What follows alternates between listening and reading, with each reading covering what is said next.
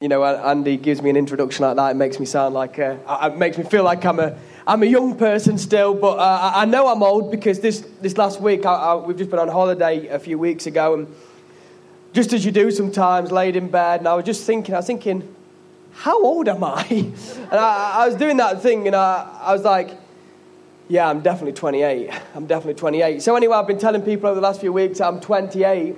And then I was at a conference yesterday and told someone I was 28, and my wife jumped in and went, no, you're 27. uh, and I, I kind of used to think, you know, that's a bit far fetched when people say they forget their age, but I have forgot my age for the last two weeks. So, so yes, I'm officially old now. Just want to say, um, you know, if, if you've been serving this, uh, well, today in Mansfield, down in the centre, just put your hand up.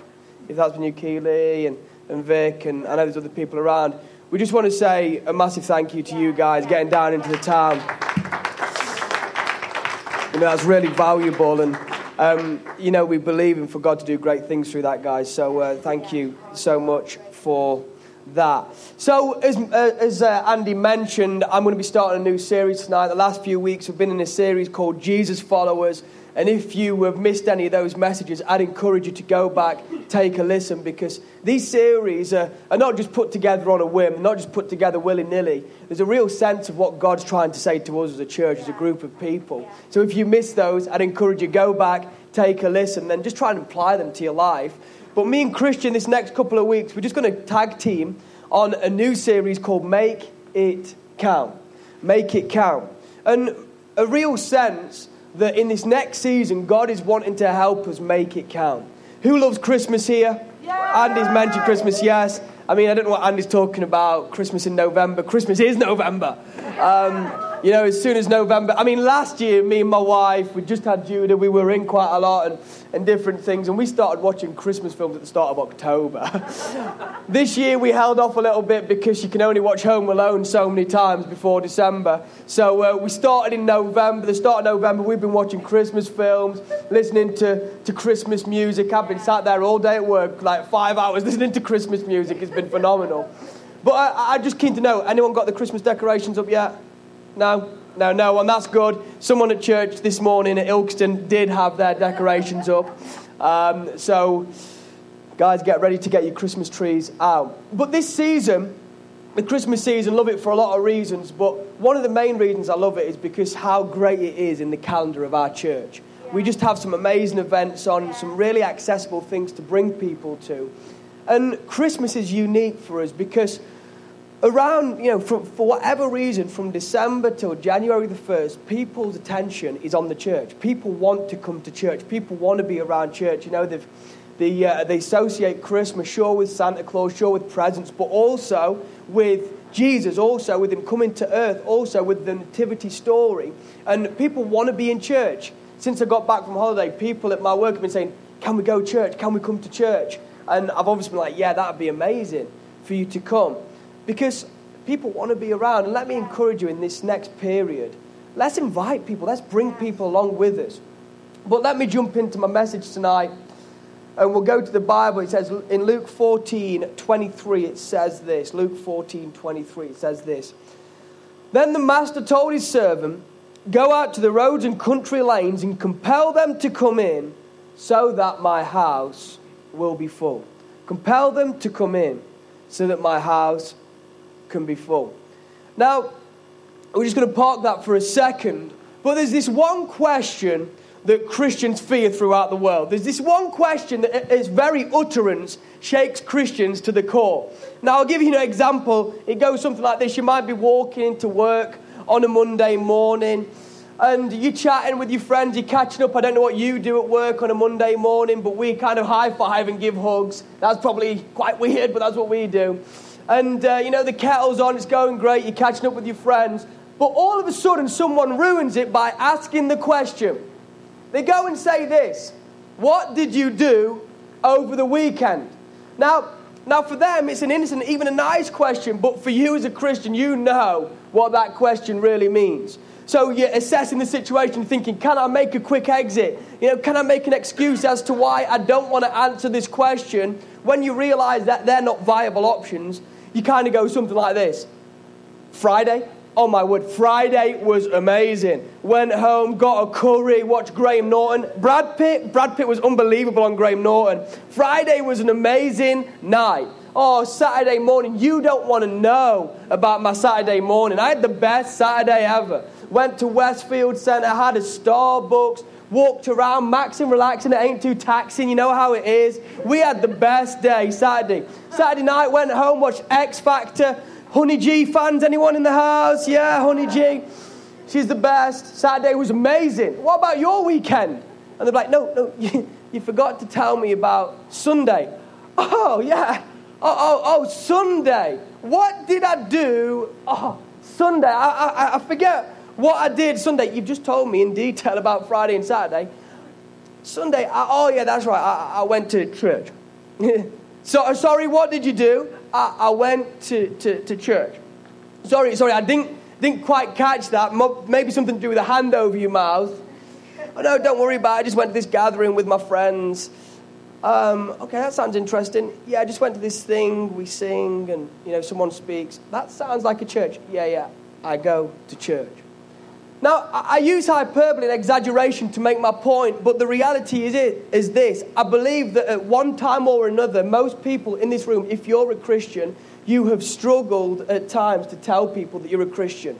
You've not quite been open with people about who you are in Christ. You've not been quite open about the fact that you follow Jesus. And this has caused us issues in the church. This has stopped churches growing. This has stopped churches making an influence. This has stopped churches prevailing in the, the places that they are in.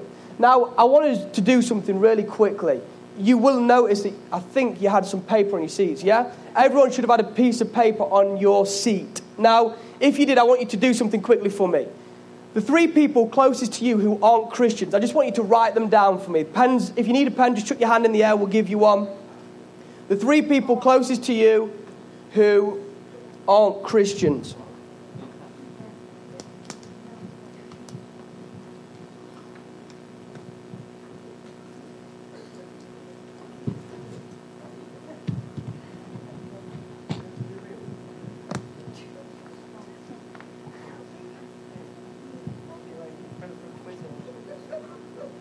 Okay, I think most of us have got that done. Just keep going if, uh, if you've not quite done that yet. Just chuck that to one side for a minute. But this has crippled the church. And I want to tell you tonight, I'm not standing here saying, you know, I'm the best, I've got it all together. I've struggled with this at times in my life. I mean, especially in my teens, I struggled with this. And I asked God, what I did is I got fed up of it, and I prayed every day that God would free me. But I said, God, make me bold. God made me bold. God made me bold. And somewhere between my first prayer and thousandth prayer, He made me bold. You know, if that's you tonight, God has got some freedom in the house for you tonight, I believe. But tonight, I want to speak about bringing. Tonight, I want to speak about bringing people into the house of God. Now, I need to specify quickly there's a difference between inviting and bringing. See, an invitation is something like this Hey, I go to this church called Arena Mansfield See you there, six o'clock Sunday night. It'd be great to see you. Bringing goes a step further. You see, you tend to invite someone, you just invite someone that you don't know that well. Bringing goes a step further. Bringing goes something like this Hey, Carl from work. His name's not Carl from work, it's just Carl. Hey, Carl. I go to this church, you know I go to this church, spoke to you about it before. We've got these amazing Christmas services coming up. I think you'd love it. I think your family would love it. You know, we've been talking for a while that we're going to get together. Why don't we go to church together? I'll come with you, we'll sit together. And then afterwards, let's go and get dinner.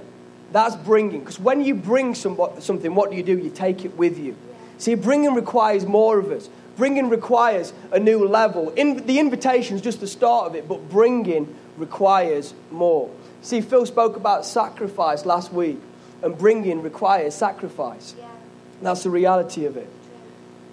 See, I believe that if we can get this thing of bringing, we can see Arena Mansfield grow like never before. I believe we can step into a season of growth like we've never experienced. I believe that we can have more impact on this town than we've ever even dreamt of. See, the first church in Acts 2 was a, it was the first church, it's our model, the model that we should look to. That church was a church that was explosive. It was a church that you couldn't contain. It was a church that was growing unbelievably. They went from a number of 120 to a number of 5,000 in a matter of weeks, then to a number that could not be counted.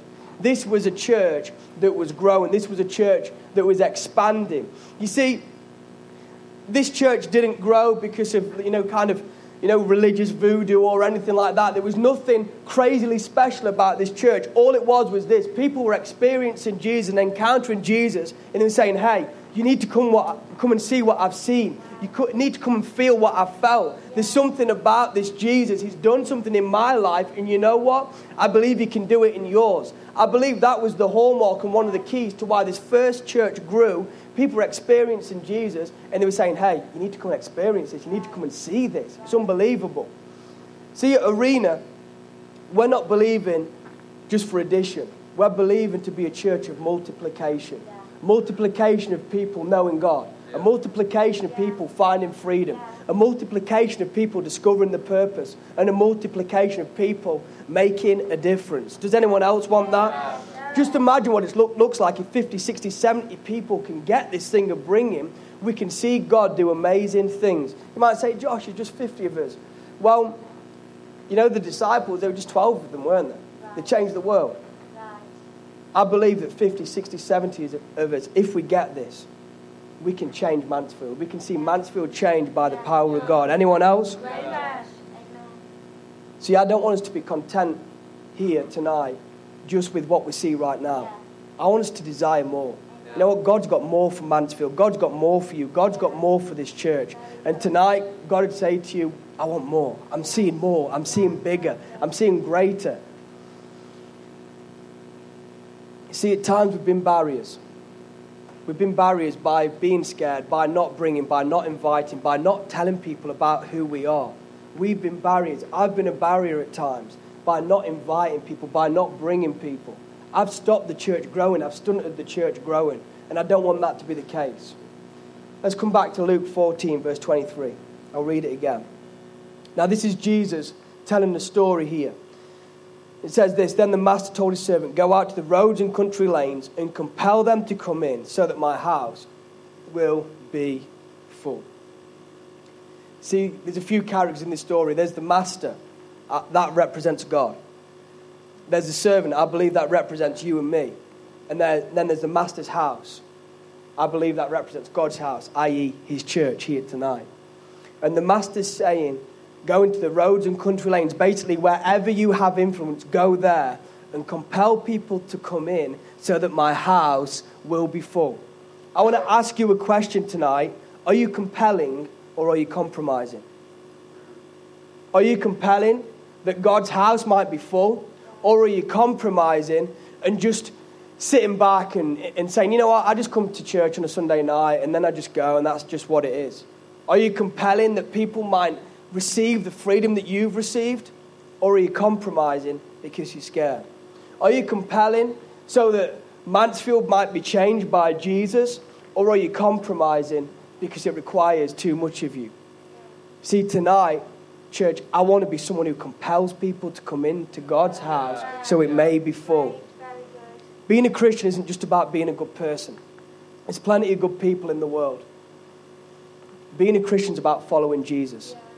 See, and Jesus calls us to this. Jesus calls us to make disciples. Jesus calls us to tell people. You see, Jesus entrusted us with his great message that he loves people, that he cares for people, and he wants to know people. Jesus entrusted you and me with that message. The reality is this that many of us work in places where we're the only Christian. We go, we work, walk in circles where we're the only Christian. And guess what? If you don't tell people about that you go to church, if you don't tell people that you're a Jesus follower, if you don't tell people what you believe, then people may never ever hear that, those people around you. This is the reality. You're Jesus to those people that you work with. You're Jesus to those people in that social setting. You're Jesus to those people in that football team or that golf club or wherever it may be. You're Jesus to those people. Tonight, I want to go through three, three quick points on how great bringers are compelling. Three ways in which great bringers are compelling. Are you with me? Yeah. yeah. yeah, Great. First one great bringers have a compelling heart. Great bringers have a compelling heart. That heart is for Jesus. And Jesus' heart is for people. See, Jesus died for you and me. John 3:16, we all, well, most of us in here will know it. For God so loved the world that he gave his one and only son. God loves people. Yeah. God came, died, rose again for you and me. He loves people. And we're called to love people. We're called to be there for people. We're called to be in people's lives. But I feel like at times we've got this wrong. We've made, you know, we've made telling people about Jesus more about what we've got to say than the person we're saying it to. We've made it more about winning an argument than what they feel. See, this is the thing. If someone came to me, it, you know, and kind of started to enforce the views on me, told me that you know their way was the only way, told you know tried to force something down my throat. The reality is this: I wouldn't listen, even if it was good. I wouldn't listen. And this is what we've done sometimes as Christians. We've tried to force things down people's throats. It's all been about what we've got to say and not been about the person we're saying it to. I don't see Jesus model this. I see Jesus model a very different way. See, wherever Jesus went, he was compelling because he loved people. He loved people. He got into people's lives. He got down and he got, he got excuse the phrase, but he got down and dirty. He, he was there with people. He was loving people. He was helping people. He was healing people. Jesus loved people. See, at times we've been so quick to condemn, we've been so quick to judge as Christians, we've been so, so quick to, to kind of cast people aside because of what they're doing in their life. Jesus never did this. Christians tonight, we can't be scared of sin. We can't be scared of the mess in people's lives. If we are, we're not going to have any influence because you know what? The world's messy.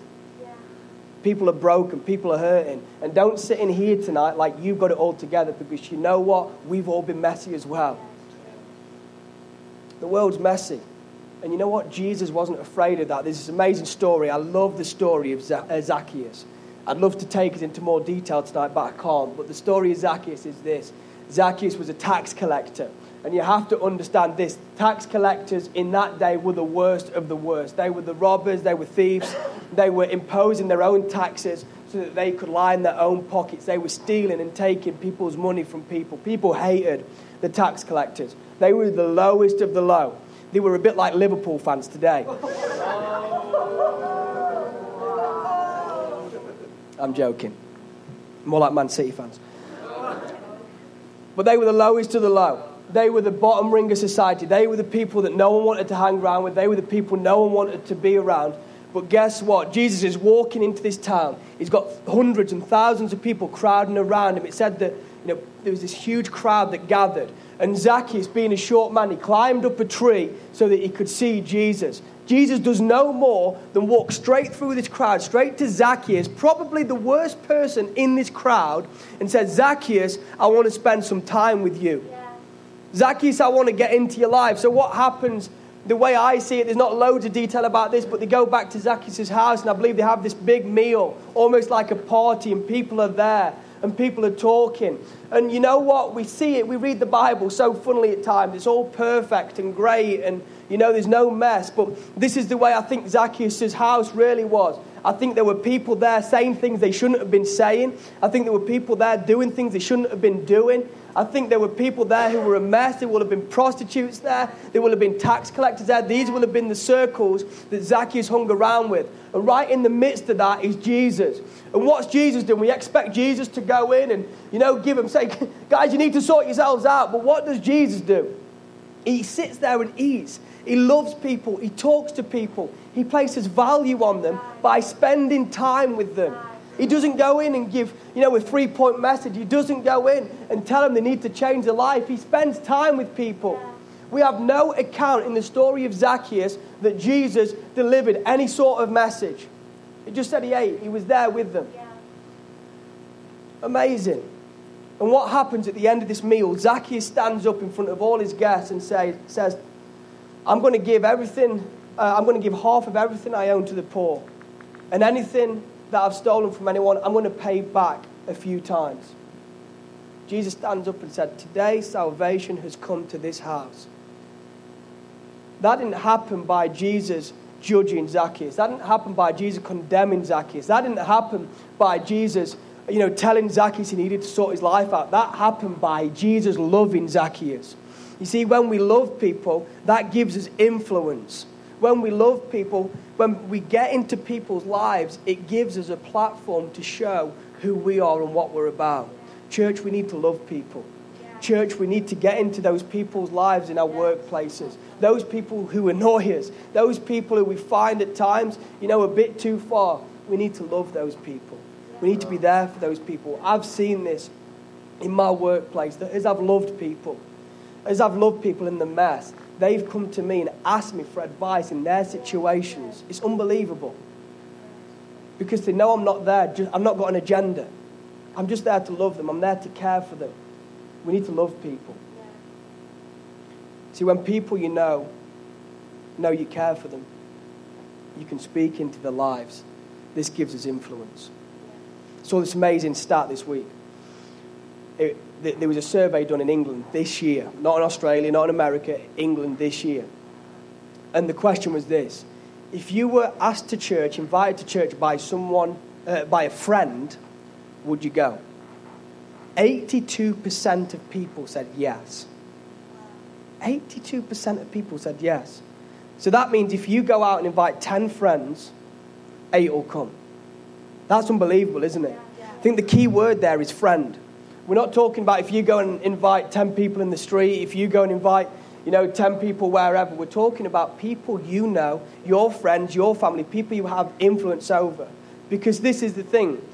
You know, if Andy invites his friend to church, they know Andy. They think, you know, Andy actually is an all right guy. Andy's not a weird guy. Andy, you know, actually, I quite like Andy. I quite like the way Andy lives. I want to see what that's all about. See, that's influence. And that's what this is founded upon. I know that these facts, are, you know, these figures are kind of right because last year I invited my office to church. There was uh, like only nine people, it's not like a huge thing. But invited them to church and, and six came. And one of them didn't come because he was away on holiday. So those figures kind of work, don't they? It's not this crazy thing, it's not this massive thing. It's just saying, hey, you know, I go to church, I, I think there's a service you'll love, and I'd love you to come along when you love people, gives you influence. Number two, great bringers have a compelling life. Great bringers have a compelling life. I believe that the world's looking for a better way. I believe that the world is looking for a better way, a better option. That's why, in my own microcosm of society, there are people trying to exit marriages. There are people trying to get away from their lives by taking taking drugs and getting drunk.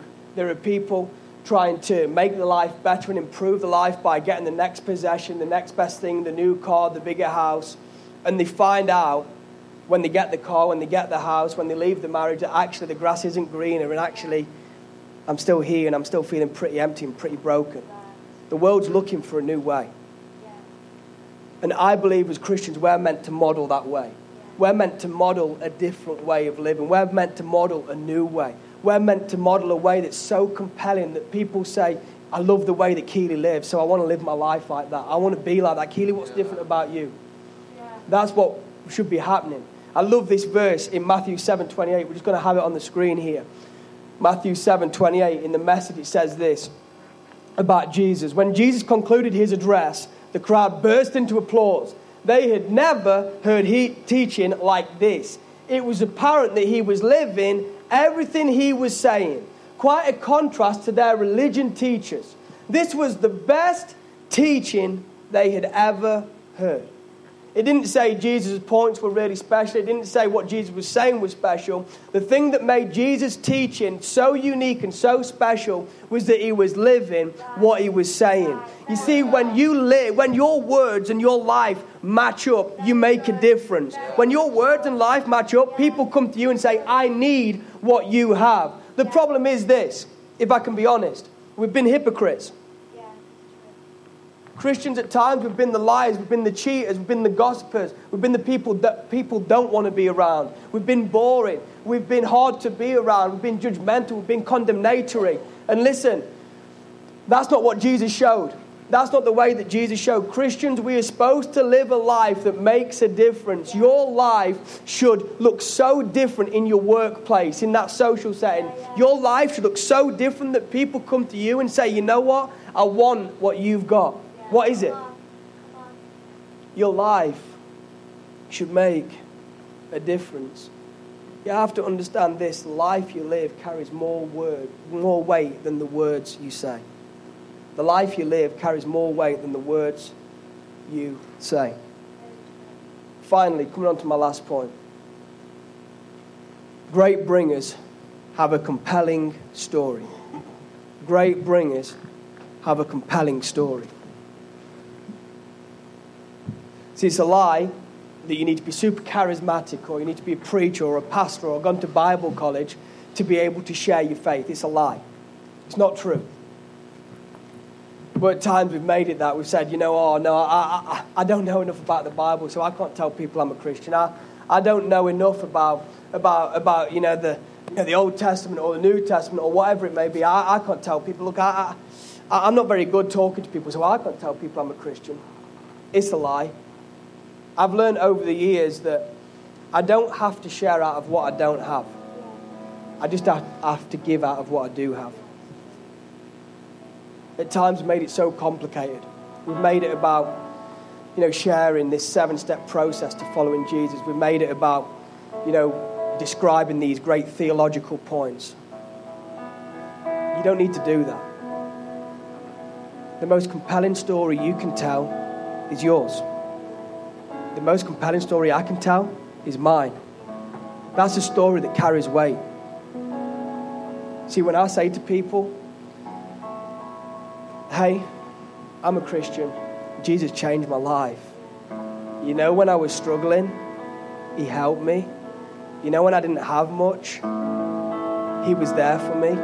You know, when I couldn't carry on, He carried me. And guess what? I believe He can do the same for you. If you're sat in here tonight, you have a story, and your story is powerful, and God wants to use that story. He wants to use that story to impact people. He wants to use that story to help people. He wants to use that story to show Himself and His glory to people. See, I, I, you know, there's people around here with great stories. Keeley, you know, Paul, Simon, whatever. I could say, I could go to people and tell Keeley's story. I could go to people and tell Paul's story or Simon's story. But it wouldn't carry any weight because it's not my story.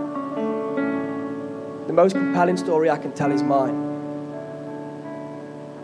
We've made telling people about Jesus so complicated.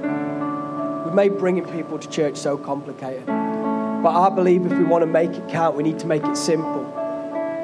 And it is simple. It's not easy, but it is simple. And it's this bringing people to church, telling people who you are in God, and saying, Look, I'd love you to come and see it for yourself. Come and see what our church is about. I talked about making disciples early, and you say, Yeah, Josh, you know, I don't see bringing in the Bible, I see making disciples. Well, I believe the best way we can make disciples in the 21st century is, is by bringing people into the church, by bringing people into the, into the house of God. See, I, I don't believe that we're all qualified enough to really take people through a substantial discipleship process. But if we bring people into the house of God, people are going to get discipled. People are going to be supported. People are going to be helped. People are going to encounter God's presence. And I believe the way discipleship looks in the 21st century is like this I bring you to church, you encounter God's grace, and through all that, I walk with you. I'm there to pray with you. I'm there to help you. I'm there to encourage you. That's what I believe making disciples looks like in the 21st century.